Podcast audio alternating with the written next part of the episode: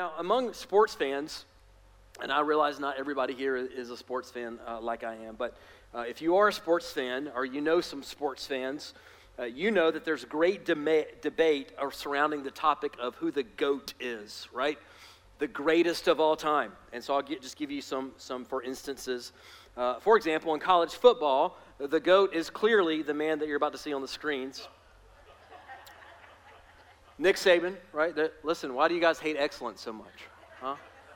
What you got against excellence? Uh, so this is un- undoubtedly, you know, he's, he's the greatest college football coach um, in, in, history, Roll Tide. And uh, in the NFL, the GOAT is also undisputable. So I got a picture of the NFL GOAT. All right, yeah, we hear some boos. Some of y'all still, yeah, yeah, you, you hate excellence. That's all right. You need to deal with that with the Lord later. Uh, but the guy's got more rings than, you know, anybody else. Um, so there are some, some GOAT debates in the sports world that I feel like are pretty settled. Um, but there are others where there's still fierce debate surrounding who the, who the GOAT is. So, for instance, the classic is Jordan versus uh, LeBron, right? And so um, basically, people that were uh, not around until about the year 2000 will say LeBron. But anybody that actually saw MJ in his prime, it's pretty, pretty simple who the, who, who the GOAT is. In fact, I would argue may, maybe the real basketball GOAT should be a different conversation after this, uh, the, last, uh, the last championship. Steph's got, I think, four rings now, so I think he maybe deserves to be in, uh, the conversation. How, how, about boxing? For boxing fans out there, the, the, the GOAT conversation between Ali, Iron Mike, back in his prime, so there's a lot of debate uh, around that one. Or how about this one, the GOAT mayonnaise? All right? So that, there's a lot of debate I, I hear in some circles about Hellmann's or, or, Duke's. If you love Jesus, it's, it's Duke's. And uh, if, if you don't, if you don't love Jesus, and we'll, we'll pray for your soul. Um, what, what about one more? Uh, the goat, the goat beard on the new life staff. All right. So uh, it, for a long time, it was undisputable. Jonathan Jones. Uh, we just got a new student pastor, and he's got a pretty a pretty solid beard too. So uh, he doesn't have the golden flowing locks of Jonathan Jones, but uh, but he's got he's got a full beard. So so lot, lots of competition. Listen, Daniel 8's not about the goat beard or the goat mayonnaise or the goat box or anything like that. But Daniel chapter 8 does foretell about a world power that is symbolized by a goat. Now, not that kind of goat, like the, the animal goat, and we're going to get into that. If you are new or, new or, or newer to New Life, we're actually in the middle of a message series through the Old Testament book of Daniel. We're going to be in chapter 8 this morning. The first six chapters of this book are historical narrative. Um, the, the last six chapters of this book, which we started last week, are uh, what, what, what scholars call apocalyptic prophecy.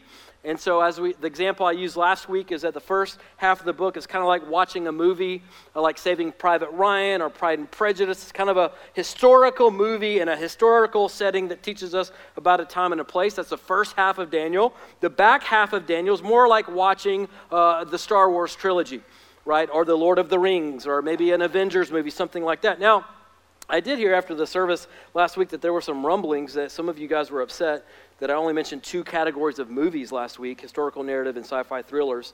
Some of you were upset that I didn't make space for other movie categories for, like, let's say, Hallmark movies.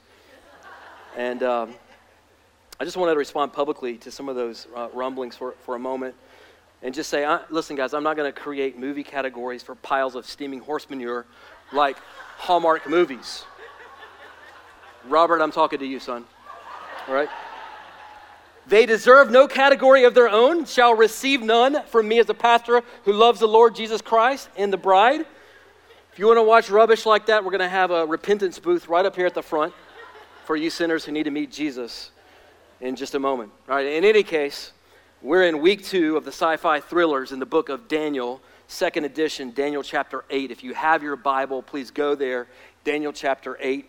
And uh, as you find your way there, let's pause for a moment and ask God to help us as we dive in to this, this text. Heavenly Father, we come to you as the source of life and truth.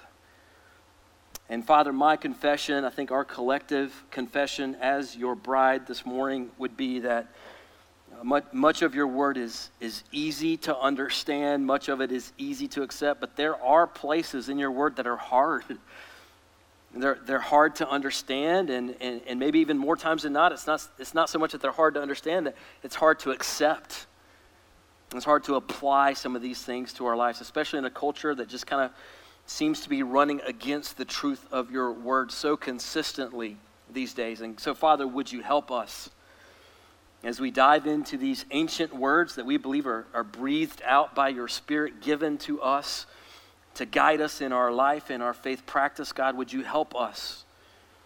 Would you help us to understand clearly? Would you help us to apply faithfully these truths to our lives that would make us more like Jesus? It's in His name that we ask and we pray. All these things. Amen. Now, what most, most of what we're going to see in Daniel chapter 8, most of it is going to be uh, past for us, but you should understand that most of this is going to be uh, future for Daniel. So just kind of keep that in, in mind as we as we read Daniel chapter 8, starting in verse 1, it says this In the third year of the reign of King Belshazzar, a vision appeared to me, Daniel, after that which appeared to me at, at, the first. So last week, Daniel chapter 7, we saw the first vision or dream of Daniel. Now he's about to give us the second one that he had, right?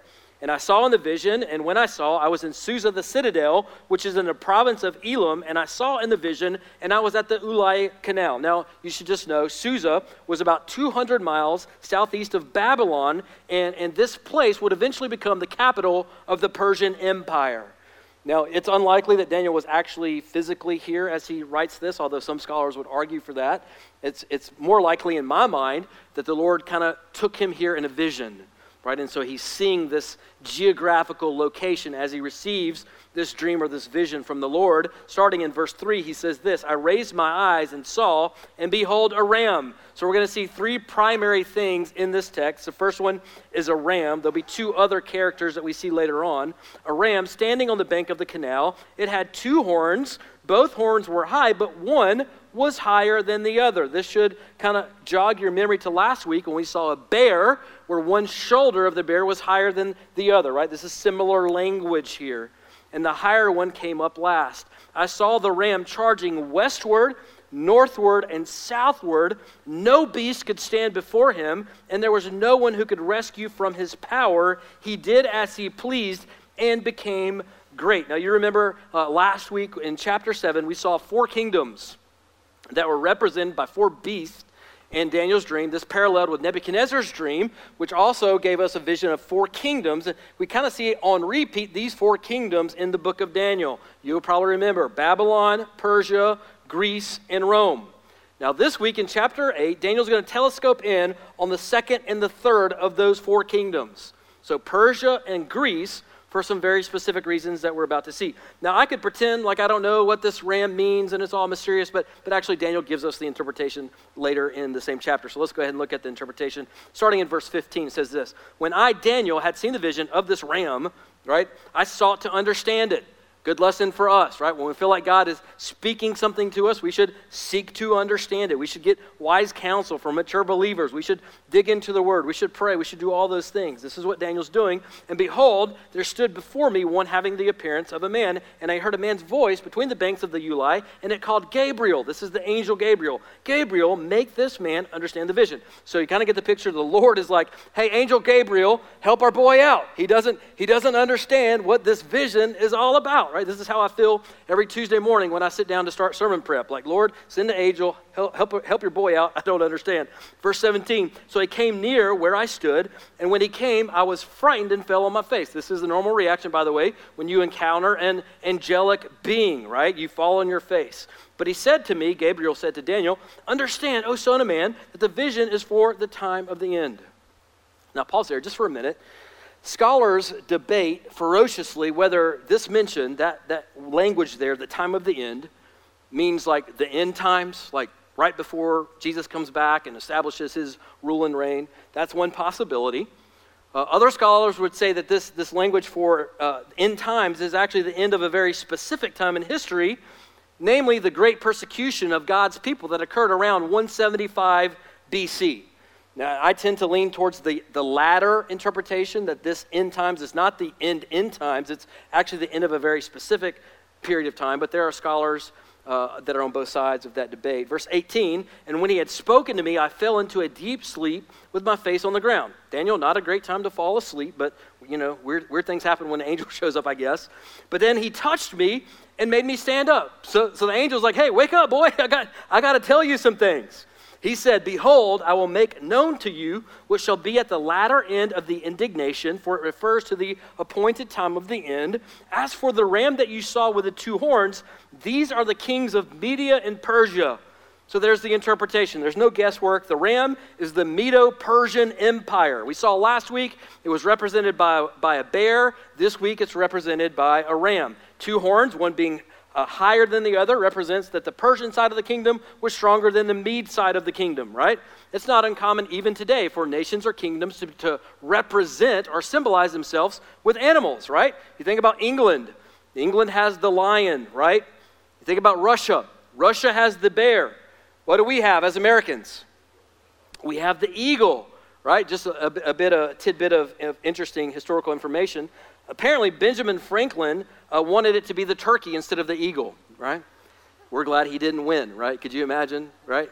The USA turkeys. And maybe as we look at Washington, D.C., maybe that fits uh, better. The, the, turkey, the turkeys, maybe that, that would fit a little bit better. But Persia, Persia, anyway, right? They employed the ram as a symbol of power. In fact, we know that historically Persian soldiers on their battle helmets had ram's, uh, uh ram's horns on their helmets as a symbol of the, the Persian kingdom. Now, if you've ever seen rams fight, right, documentary on, uh, you know, Discovery or National Geographic, something like that, uh, when, the, when these things fight, man, it, it is a ferocious sight to behold, right? When they clash their heads together, man, that thing echoes throughout the valleys and the mountains. It's incredible. This is fitting, of course, for the Persian Empire, who was, they were like, un- unlike anything that had ever come before both in terms of military might and land mass that they acquired for their kingdom, right? Other kingdoms, history tells us, they would just cower before the Persian Empire. That's how incredible and powerful they were. Now, this dream continues on that Daniel's having. It, it gets even a, a, bit stranger if you can imagine that, but just keep in, in your mind that this is, we're watching a sci fi thriller here, right? This is kind of the idea. This is, this is symbolism. Verse 5, he continues, and he says, As I was considering, behold, a male goat. Okay, so he saw a picture of the ram. That represents the Persian Empire. Now we're seeing a picture of, of a goat that came from the west across the face of the whole earth without touching the ground. That's symbolism for speed. Who might this be in history? Greece conquered from the west, just like Daniel says right there, with astonishing speed, led by none other than Alexander the Great. Right? So he continues on. And the goat had a conspicuous horn between its eyes. He came to the ram with the two horns, which I had seen standing on the bank of the canal, and he ran at him in his powerful wrath. I saw him come close to the ram, and he was enraged against and struck the ram and broke his two horns. And the ram had no power to stand before him, but he cast him down to the ground and trampled on him. And there was no one who could rescue the ram from his power. And we know historically that's exactly what happened. Uh, Alexander the Great came in with the, the, the Greek Empire that overthrew, destroyed Pers- the Persian Empire. Verse 8 Then the goat became exceedingly great, but when he was strong, the great horn was broken, and instead of it, there were four conspicuous horns toward the four winds of heaven. Now, again, I could pretend like I don't know what this means. Daniel gives us the interpretation later in the chapter, so let's go ahead and, and look at it. Verse 21 And the goat is the king of Greece. We kind of had that figured out even before uh, he told us, right? The goat is the king of Greece, Alexander the Great, and the great horn between his eyes is the first king. Again, Alexander the Great. As for the horn that was broken in its place, of which four others arose, four kingdoms shall arise from his nation, but not with his power. Now, we mentioned this last week. History tells us that Alexander conquered the known world at breathtaking speeds before his 30th birthday, right? Many of us in our 20s, man, we're still trying to figure things out. We're, we're worried about playing video games and eating avocado toast in our parents' basement or something like that. Alexander had conquered the whole known world when he was still in his 20s. And yet, being on top of the world, he died suddenly, unexpectedly, at the age of 33 in a Babylonian palace. Right? This absolutely rocked the, the Greek Empire. They were not prepared for his death. And so that kingdom was subsequently split into four smaller kingdoms ruled by four of the generals in Alexander's army. So it kind of went like this Cassander, that was one of his generals, ruled over Greece, Lysimachus over Asia Minor, Seleucus over Syria, and Ptolemy over Egypt. So it took four guys to kind of kind of rule everything that Alexander ruled by himself, this massive uh, Greek empire. And although Alexander's rise to the top was incredible and fast, his prominence on the world stage was brief. But even though he was only on the world stage for a brief point in time, he spread the Greek culture and language to such a remarkable extent that the world was unified in a way that it had never been unified before under a common language known as Koinonia Greek. Do you know what the New Testament was written in? Koinonia Greek. Fascinating how God used even these pagan kings and kingdoms to spread his will and his purposes uh, in time and history. Now, Rome followed the Greco, uh, the Greek Empire. It, it was uh, through the extensive Roman road system and the Pax Romana, which provided peace and stability across the known world that the world had never known, that allowed the gospel message to spread like wildfire all over the known world in the first and second centuries. Listen, church family, we are here this morning in Asheville, North Carolina in 2022 as Gentile Christians, 6,000 miles away from the epicenter of all these events, worshiping the same God Daniel worshiped, in large part due to all of these historical events that had to happen in a certain time, in a certain sequence, just the way that they did. See, friend, God is very much in control of time and history. And he even uses the rise and fall of empires and kingdoms and kings to accomplish his grand redemptive plan in history of drawing people just like you and me out of the kingdom of darkness and placing us into his glorious kingdom of light. God is pretty awesome as we look at time and history and all the ways that he worked to, to make sure that his kingdom spread the way that it has spread. Now, this vision so far, we've seen the ram, we've seen the goat, Persia and Greece, Alexander the Great, all of that's pretty easy to understand. It's, it's really incredible, though, and I don't want you to miss this. Daniel wrote this hundreds of years before these events took place. So it's easy for us to look back in history now and say, oh, yeah, well, we see that that happened. None of this had happened for Daniel. So, he, so God has given him this vision of things that are going to happen hundreds of years in the future. And Daniel wrote about these things with such accurate precision that some critics have even come out and said, well, clearly Daniel didn't write this book. Like it's too accurate in the historical predictions. Like clearly this was written by someone other than Daniel. It was written hundreds of years after the rise of Persia, the fall of Persia, the rise of Alexander the Great, the fall of Alexander, because there's no way that anybody could have known these things before they actually happened. Now, my argument would be that these critics are operating on the faulty assumption that God doesn't know the future and that he can't reveal whatever he wants to his people whenever he wants. Now, how many of you know that God knows all and God can do all, right? We talked about that early on in the series. He knows the beginning from the end, He knows the number of hairs on your head. Your days have been numbered and counted, just like mine have. It brings to memory the great passage in Isaiah 46. This will be on the screens for you. Isaiah writes this Remember this and stand firm. Recall it to mind, you transgressors. That's, that's us, right? We're all sinners. Remember the former things of old, for I am God, and there is no other. I am God, and there is none like me, declaring the end from the beginning, and from ancient times things not yet done saying, My counsel shall stand, and I will accomplish all my purpose. Friend, because God knows the future, God controls the future, and I hope that that's a great comfort to you in these days. Now, here's the second thing that I don't want you to miss here before we move on. I want you to know this. You can and you should trust God's word. Friend, you can stake your life on the timeless truths of the scriptures. The Bible is true and it bears itself out through time and history and archaeology and all of these things over and over and over again. It is true.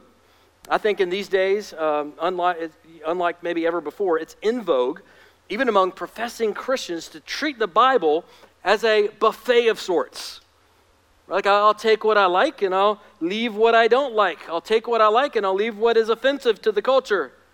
I'll have the filet mignon, thank you very much. I'm going to leave the lima beans behind. That's kind of the attitude, even among a lot of Christians. And let me just say listen, guys, the scriptures were never meant to be a spiritual buffet. They are an all or nothing proposition, friends. It is a take it or leave it word. I want you to hear what the Apostle Paul has to say to a young pastor named Timothy. This will be on the screens for you. Paul writes this All scripture is God breathed. You know what that word all means in the Greek? All. 100%. Not 98% and the 2% you don't like, you just get to kick to the curb. No. All scriptures, 100% is God breathed and is useful for teaching, rebuking, correction, and training in righteousness, so that there's a reason we, why we've been given this trustworthy word from God, so that the servant of God may be thoroughly equipped for every good work. Friend, listen to me. Critics come and go, the word of the Lord stands forever. And so, my pastoral challenge to you in this moment is trust it when it's easy, trust it when it's hard. All right, so, so this, is, this has been easy enough so far for us to wrap our brains around. The, the ram and the goat, easy enough. But there's a third actor that's going to come onto the scene now that we must tackle that's not quite as easy. Look at verse 9. Out of them, now Daniel's referring to the four kingdoms, right, that, that come out of the Greek Empire after Alexander died. Out of one of those four kingdoms came a little horn. Now, if you were here last week, you may be thinking, aha I remember the little horn last week in chapter 7.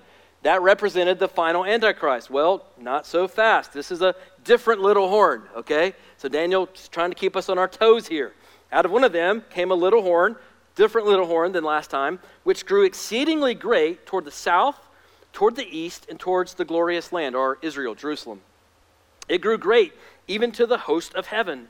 And some of the hosts and some of the stars it threw down to the ground and trampled them. So this world leader. This is symbolic language here, spiritual warfare. He's going to cast down some of the saints of God. This is a picture of persecution. It became great. This little horn became great, even as great as the Prince of Hosts. This idea of, of elevating himself to the place of God. This is blasphemy, and the regular burnt offering was taken away from him, and the place of a sanctuary was overthrown, and a host will be given over to it, together with the regular burnt offering, because of transgression, and it will throw truth to the ground, and it will act and prosper. And then I heard a holy one speaking, and another holy one said to the one who spoke, For how long is the vision concerning the regular burnt offering, the transgression that makes desolate, and the giving over of the sanctuary and host to be trampled underfoot? This is this is a scary picture that's happening. This world leader is going to arise. He's going to persecute the people of God in incredible ways. And so, uh, angels and Daniel, everybody's seeing this vision like, man, how long is this going to be? Because this seems unbearable. And he said to me, For 2,300 evenings and mornings, then, the sanctuary shall be restored to its rightful state. So, what Daniel's doing now is he's zooming in on one of those four kingdoms that splintered off of Greece and Alexander the Great. Now, Bible scholars are in great agreement that this little horn in chapter 8 is actually Antiochus Epiphanes, who ruled one of the four kingdoms that split off of Greece from 175 BC to 163 BC. This guy in history, you can look him up on Google after this is over. He's one of the great persecutors in history of God's people. He was vicious. He murdered, scholars say, tens of thousands of Jews. Some even estimate over 100,000 of God's people. Now, again, this little horn is not to be confused with the little horn of chapter 7, who represents the final Antichrist, but this dude is a, I would argue, a type of Antichrist.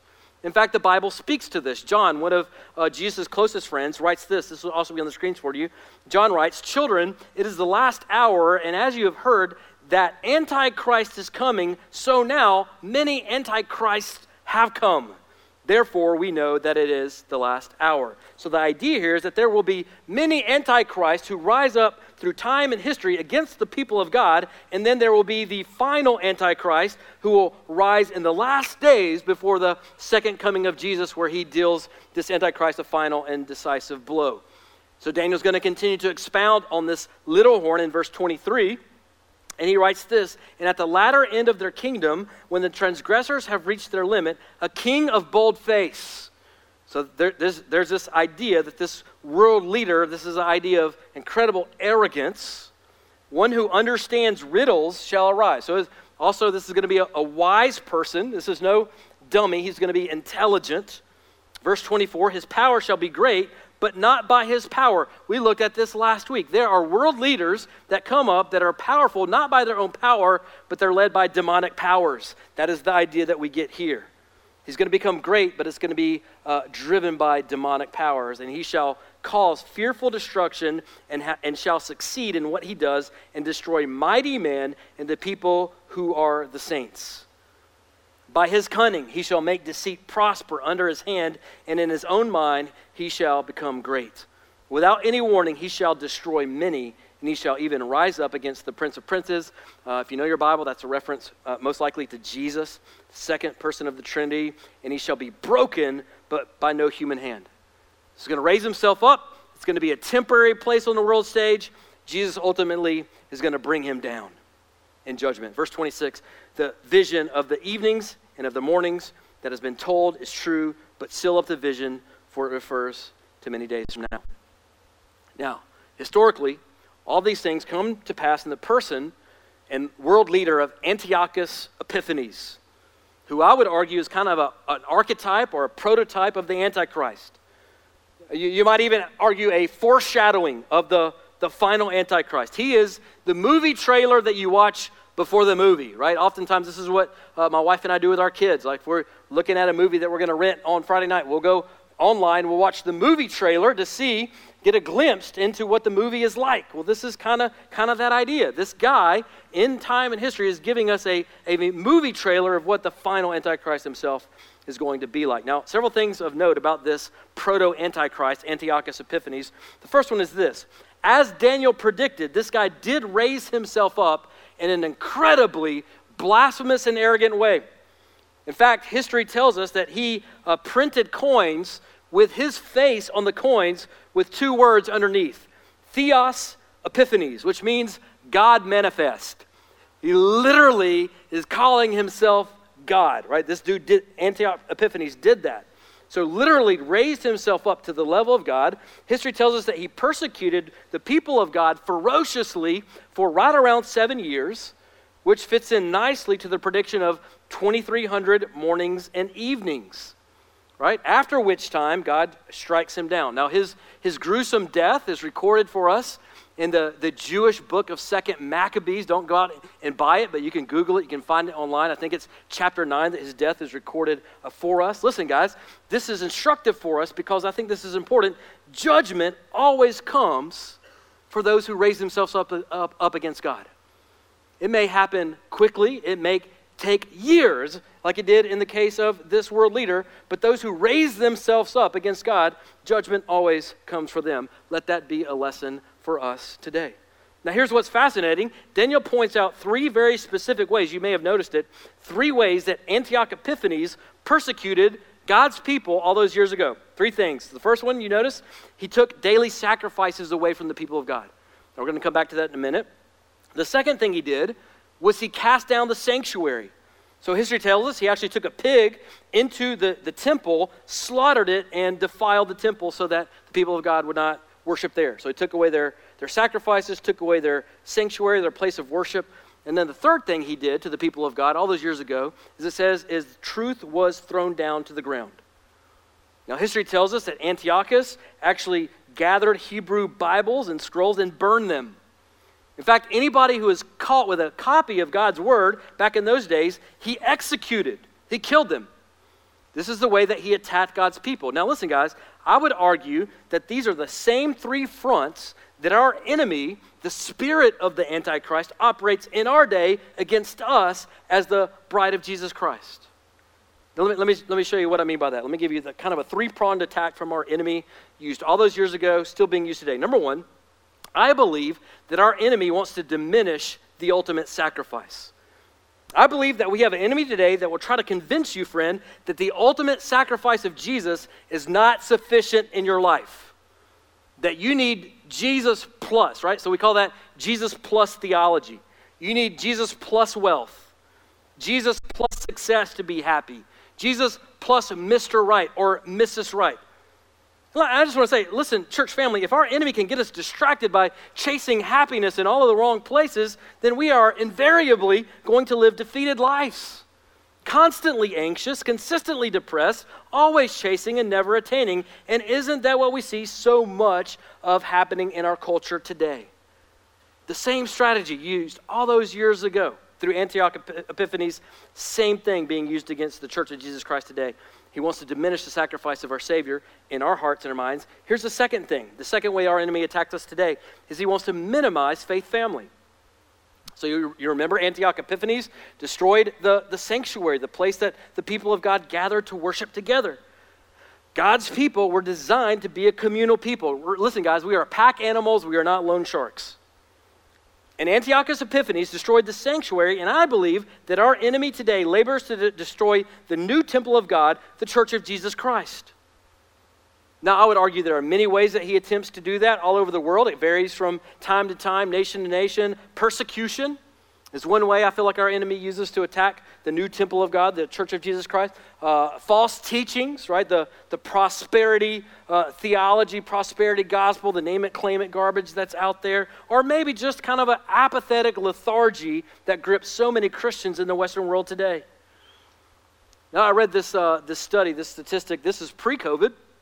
And so I'm guessing that this is probably uh, worse now, but this study, I think it was Barna, um, said that Christians who consider themselves regular churchgoers, so this is like the, the cream of the crop of Christians in America, Christians who consider themselves regular churchgoers attended their church on average of 1.6 times per month. What, that's the cream, that's the, the, the top bar. 1.6 times. I believe that's probably worse now. So, church family, it would seem to me today that for many self professing Christians, church is what you do when you got nothing else better to do. Right? When the, when the weather's not good enough to go camping or hiking or canoeing or hunting or golfing, right? Church is what you do when little Johnny doesn't have one of his 47 travel T ball tournaments that weekend. Church is what you do where you go when you literally got nothing else to do that's better. And I, listen, guys, I, I want you to hear me say this. I'm not a church Pharisee, right? I, I'm pro vacation. I took a vacation earlier this year. By God's grace, I'll take another vacation later this year. If you get vacation time, take vacation time. I'm pro sports.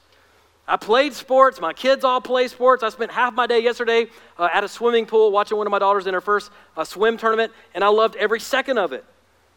I am pro stay home when you're sick, right? Spread the love, but not that kind of love.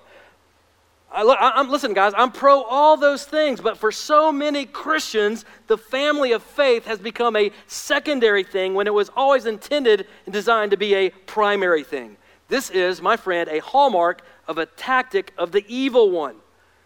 Dismiss the sacrifice of Jesus, minim- minimize the family of faith, the same spirit of the Antichrist at work today. Here's the third way that our enemy works against the church today is he wants to, us to dismiss God's word. He wants us to dismiss God's word. Now, if you go back to Antiochus Epiphanes, he banned God's word, burned the scriptures, executed people who were found with the scriptures. And I would say that our enemy today works just as hard to discredit God's word. Did God really say? I mean, come on, man. Come on, Chris. It's 2022. Did he really mean that? Right? And we start to do some hermeneutical acrobatics to say, oh, well, that doesn't say what it actually says, right? There's actually a hidden meaning behind it, or it's historically, you know, contextual or whatever it is. Listen, guys, the oldest trick in the book, all the way back to the garden with Adam and Eve and the serpent, right? Did God really say, don't eat of the fruit of that tree? Did he? Re- no, that's not what God meant. It's good fruit. It's good to eat. Look at it. It's beautiful. Just take a bite. It's going to make you like God. Same voice whispers to us today, right? Did he really say that? Did God really mean that about sexual purity outside of marriage? Nah, man, he didn't really mean that. Did, did God really mean that about financial generosity in the kingdom of God? Surely he didn't mean that for me. Did God really mean that I, I should use my spiritual gifts in the context of the local body of Christ to build up the church and build up the kingdom of God outside of these four walls? Doesn't God know how busy I am in my life? And we too, friend, can begin to cast down God's word, to dismiss it, to minimize it, to reinterpret it to fit our liking or our culture. This is the spirit of the Antichrist at work in our age. In fact, I want you to listen to uh, the words of the Apostle Paul as he writes to young Timothy. This is 2 Timothy 4 on the screens for you. Paul writes this For the, the time is coming when people will not endure sound teaching. Paul's saying, listen, there, there's going to be a time when even the people who claim to know God and love God are not going to want to hear truth. But having itching ears, they will accumulate for themselves teachers that suit their own passions. In other words, they will find teachers, they will find pastors that will not tell them what the Word of God clearly says, but that will tell them what they want to hear. Paul says this is a dangerous time, and many will turn away from listening to the truth and wander off into myths. Friend, please be alert to the activity of the evil one in your own mind and your own heart, because listen, guys, it is almost always a very subtle drift. It's never quickly. Like, no, nobody I know that, that, that sold out on the Christian faith just woke up one day and said, you know what? I'm going to be a sellout. Everything I've believed my whole life, everything I've practiced my whole life, everything Christians have believed for the last 2,000 years, I'm just going to discard that now and become an apostate. That, that's never how it happens. It's always a slow drift. It's one small compromise at, at a time until you wake up one day and, and you're not practicing the Christian faith and you're not following Jesus Christ. We should heed the warning of the Apostle Peter when he says, Guys, listen, we have an enemy. We have an enemy who is like a, a lion who prowls around seeking who he might destroy. Guys, listen, we have an enemy. Just like the people of God, all these years ago in the book of Daniel, had an enemy that they were facing. Now, it may not be so blatant. We may not have people throwing us in lion's dens right now, or fiery furnaces, or, or guys like Antiochus Epiphanes who are murdering us for reading God's word or believing God's word. But there are other ways of persecution, other ways that our enemy is active um, in our time, in our age. Look at verse 27 as we begin to wrap this up. And he says, And I, Daniel, was overcome and lay sick for some days. Listen, guys, sometimes God's word is hard to accept. Daniel got the word of God, he got the clear interpretation, and it literally made him sick. And he laid in bed for, for days. But I love, the, I love the last half of this verse. Daniel says, Then I rose and went about the king's business. What an example for us, church family we should grieve the suffering around us too, just like Daniel did. We should grieve and maybe even prepare for perhaps the suffering that may lay ahead for us, just as Daniel does in this chapter. But I love what Daniel does next. He arose and went about the king's business. He got up and got back to work. Now, listen, guys, it, it is undoubtedly really easy for us these days to look around, just like it was for Daniel, and be discouraged, right? Wars raging in Europe, depending on who you listen to, we're, we're, we're maybe just hanging by a thread from falling into World War III. Turn on news reports, and there's shootings here and school shootings there, and, and, and my Lord, gas prices. Man, I had to go lay down yesterday after I filled my tank of gas up, just like Daniel, to go lay in my bed. There's a lot to be discouraged about. There's a lot that could make us sick and want to go lay in bed. But listen, guys, Daniel doesn't pack it in. He doesn't, he doesn't give up. He grieves what he ought to grieve, and then he gets up and he gets to work, which is precisely, church family, what we must do. There's work to be done. Listen, guys, there's spiritual battles that need to be fought on our knees for our kids and our grandkids. You have, I promise you, you have family, you have friends, you have coworkers, you have college roommates, you have all kinds of people around you that need to see and hear about the love of Jesus for them.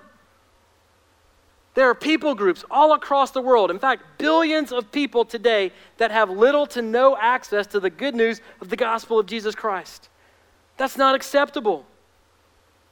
You know, we're, we're, partnering with ministries that are working with victims of human sex trafficking. I think now more than ever, in light of the Supreme Court decision on, on Roe this past weekend, man, we, we, we're going to have an opportunity as the church not just to talk a good game about being pro life Christians, but to actually step up to the plate more than we ever have before. Now, listen, guys, I, I sat down last night. It was late last night, and I, I just wrote down some, some thoughts uh, relative to um, the Supreme Court decision as it relates to, to overturning Roe. And I know this is a controversial thing, and, and I really debated whether or not to, to even share this, but I, I, just feel like it fit in nicely with what Daniel's talking about here. That as, as the people of God, there's work to be done. And so I just kind of wrote this down, take it for what it's worth. Again, this was late last night, so I don't have a slide for you, so you just have to listen to me read it. But I think there are four ways that, that we can respond appropriately as the people of God to uh, this, this latest decision uh, in, in our nation. The first, the first response I think that's appropriate is this it's time for us as the people of God to redouble our efforts to lovingly care for women facing unplanned pregnancies. And, and I just, by that, I mean this, guys. Pro life lip service is not enough, it never was enough. Don't sing it, bring it, church family. The time to step up, words are cheap, words are pretty much worthless. It's time to step up to the plate in new and uh, courageous ways. Here's the second way I think the church ought to respond to what's happening right now is that we ought to be calling men to courageously take responsibility and care for the kids that they father. All right? Now listen. Fathering a child and then punking out when it gets hard doesn't make you a man, it makes you a coward. And it's time for the Church of Jesus Christ to call men to account and call men to be men and to lead and to provide for the kids that they father, whether they're married to the mother or not, to provide for them physically, financially, and spiritually. And you need to know if you're a part of this church family and that happens and you walk away, the elders are coming after you. All right? We're coming. We're, we're going to be knocking on your door. Here's a, thir- here's a third response I think that's appropriate we will, as a church, more than we already are, we will be putting our money where our mouth is. In the coming days, we will be ramping up our financial partnerships with pregnancy support services like MAPS, whom we give thousands and thousands and thousands and thousands of dollars to already. That is going to be increasing over the days ahead, as well as increasing our financial partnership for families in our church who decide to adopt or foster and so we have fa- families in our church who have adopted, who have fostered. We've come alongside them financially. We're going to be ramping up that support as well because I think that's important. And then lastly, I think it's important that we pray. That we pray. It sounds trite as a church, but that, that we pray for our national leaders, our, our local leaders, our state leaders, church leaders, ministry leaders who are dealing with crisis pregnancy issues that we would step up to the plate in an incredible way. Listen, guys, if our God is the God of life, and I believe that He is, we ought to be the people of life as well. Not, not in word only, but also in deed. And so let's make sure that the history looks back on us as the church of today as people who didn't just talk a good game, but lived it out in sacrificial ways as well. Look, guys, this gets me excited because this, this means that just like Daniel, we're going to have a chance to actually be the church in real and practical ways in the days ahead. We get to be the church. This is why we're here. This is why we're on the planet to be salt and light in a dying world. There is so much work for us to do. And so, like Daniel, man, let's grieve what ought to be grieved in our culture. And then, like Daniel, let's get up off the bed and get to work. And I'm going to borrow from uh, Dr. Tony Merida, one of my preaching professors. I want to give you kind of just one sentence, kind of the big idea, one take home. If you forget everything I said today, you remember this, it's a win. Big idea on the screens of Daniel chapter 8. Difficulty is inevitable, but God is invincible. This life isn't always going to be easy. Some of you are walking in that right now. In fact, good news, bad news, it may actually get harder in the days ahead. But here's the good news. In the end, Jesus is victorious, and if you've placed your faith and trust in Him, you're going to be victorious with Him on that final day. And on that final day, when we see Him face to face, all the pain will have been worth it. All the suffering, all the sacrifice, all the tears, all worth it on that last day. So let's live today in light of that day. Friend, listen to me. Don't trust in the rams of this world. Don't trust in the goats of this world, the little horns of this world. Don't trust in the political parties of this world, our cultural movements. Trust in the Lamb who takes away the sin of the world. Jesus Christ, the real goat, the greatest of all time. Life is found in him and him alone. Let's pray and then we'll sing. Heavenly Father, we come to you. We are grateful We are grateful not that your word is easy, but your word is true. And we're grateful, Father, that you love us enough to give us the truth when it's easy and when it's not so easy. We're grateful that you give us truth when it, when it runs nicely with the flow of culture, and we're grateful when you give us your word and it makes us run counterculture against the grain of the world around us. God, would you help us to be courageous Christians like Daniel? Help us to be believers rather than Babylonians. Help us to love Christ more than culture. God, would you help us take these ancient truths in a hard world? We look around our heart, it can easily be broken at the chaos and the darkness and the suffering that is all around us. And like Daniel, our temptation sometimes is just to just to crawl in bed and pull up the covers and, and just wait for you to come back. Just kind of tap out or just try to try to pull away from the world, God. Help us, like Daniel, to grieve what we need to grieve, but Father, help us then get up out of bed and get to work to be about the King's business.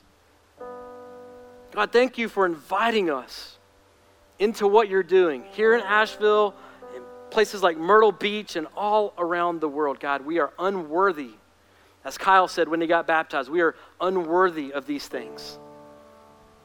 And yet, because you love us, because you've adopted us into your family as your sons, as your daughters, you invite us into this incredible work that you're doing all around the world. God, would you help us step up to the plate to be about the king's business in our time for your glory? In Jesus' name, amen. Church, let's stand, let's worship.